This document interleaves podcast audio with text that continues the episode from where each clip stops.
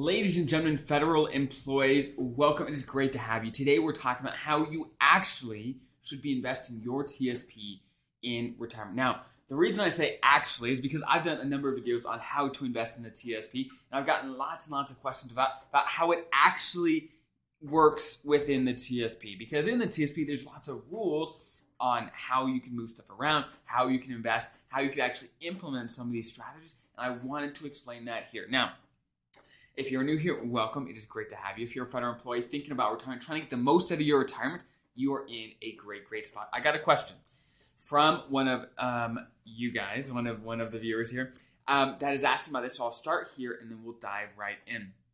They ask, I have my TSP in buckets like you've talked about. So before I finish the question, actually, um, I have a number of videos on investing in buckets and how it's such a good strategy to do that sort of thing in retirement. I'm going to put a link in the description below to that video. I'm going to describe it briefly here, but if you want the full full explanation, definitely check out that video. Okay.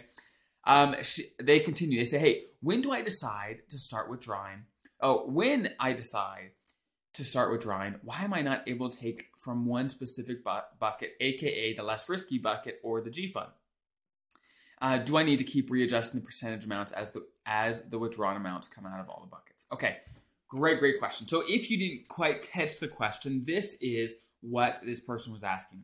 They said, hey, look, I'm trying to do the bucket system. I'm trying to have some safe money in retirement and some aggressive money in retirement. But guess what? If once I'm ready to start taking money out, the TSP doesn't let me pick which fund to pull the money from. It takes it proportionally. What if the market's down? What if I don't want to take it from the C fund, the S fund, my, my long term bucket? What if I don't want to take it from there? I just want to take it from my safe bucket. How do I make this work in, in the TSP? How do I make the bucket system work in the TSP? Okay, we're going to talk about how you can do it. It's basically there's a workaround to make this still work in the TSP despite some of the rules that they have. Okay, so before I do that, I'm going to give you, if you haven't seen my other video, I'm going to give you a very short summary of how you should be investing your TSP in retirement. Okay, this is again a very, very short summary. Here it is.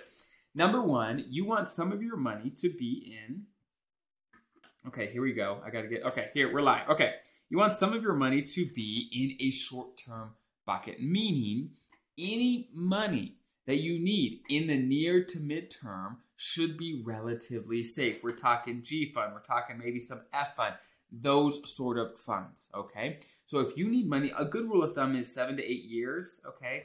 It depends on your situation, but long story, seven to eight years worth of money. So if you're retiring tomorrow, how much money approximately do you need from your investments over the next seven to eight years. That amount of money should be here in the G and F, okay? There's that. Everything else should be in something like a long term bucket, meaning C fund, S fund, maybe some I fund, that those sort of funds that are going to get you the growth over time. And go check out the other video. There's lots of reasons why this is a phenomenal strategy so that you have the, the safety you need, but also you never run out of money. You can beat inflation. You can have the retirement that you want. Long story short, there's great advantages for doing it breaking it up just like this, okay?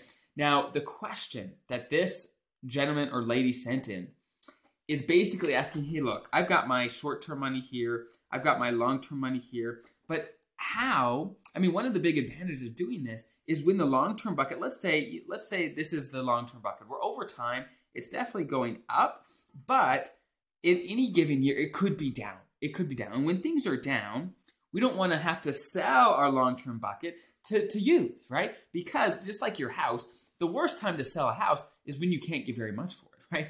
Ideally, you could sell your house when it's going for a ton. You want to sell your house when it's up here, right? So that's the same thing we want to do for our long term bucket. Our, our C fund, our S fund, and it is going to go up and down. But ideally, we don't want to sell when things are down. Okay, so how do we do it? If, if the TSP is going to send money from both, how do we make this happen? Okay, well, let me show you. Let me clear this up and let me show you. Okay, so let's do an example. Let's say you have $50 in the short term and $50 in the long term. So let's say total you have $100 in the TSP. Now, of course, this is a very simplified example, but you can change this to half a million dollars in each or whatever you want. Okay, let's say that you have $50 in each.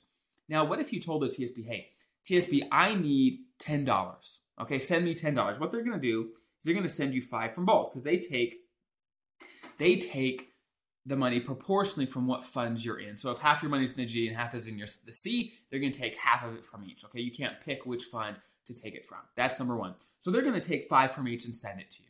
Now, okay, so what is um, our balances? Well, you have $45 now in the short term and $45 in the long term. So, what can we do to make it as if you only took it from the short term? Well, what we can do is we can then move $5, okay, $5 and move it here to the long term. Boom. So the net result after these two transactions is you have $40 in the short term and $50 in the long term, which, um, if we remember right, that's what it would have been if we took the initial $10 straight out of the short term. So here's here's what you have to keep in mind, okay? Here's what you have to keep in mind.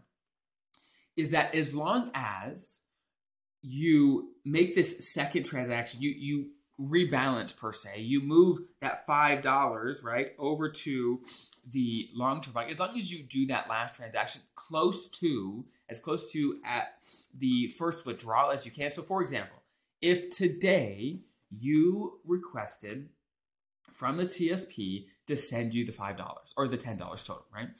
Tomorrow you're going to want to move the the five dollars back over to the long term. As long as you do it relatively close, it's going to be as if you only took the money from the short term bucket, meaning you're not forced to sell the long term bucket. Okay, you got to just do those relatively quick. So this is this is basically a workaround that works with the TSP. It's one extra an admin step, so it can be a little little bit of a pain, but it allows you to do this sort of thing in the TSP. Now, some people love the flexibility of an IRA. In an IRA, you you basically don't have to do that second step. You can choose exactly where your money comes from. So there's a lot more flexibility over there. There's pros and cons. I've certainly I got a video, tons of videos about TSP versus IRA. You could definitely go check those out as well. If you have any questions, there's tons of resources in the description below. Tons, tons of things to help to make sure you're maximizing all your benefits, including the TSP, and that you have a plan that you're comfortable and confident in moving into retirement. So I hope that's helpful. Have an incredible rest of your day, and I'll see you guys next time.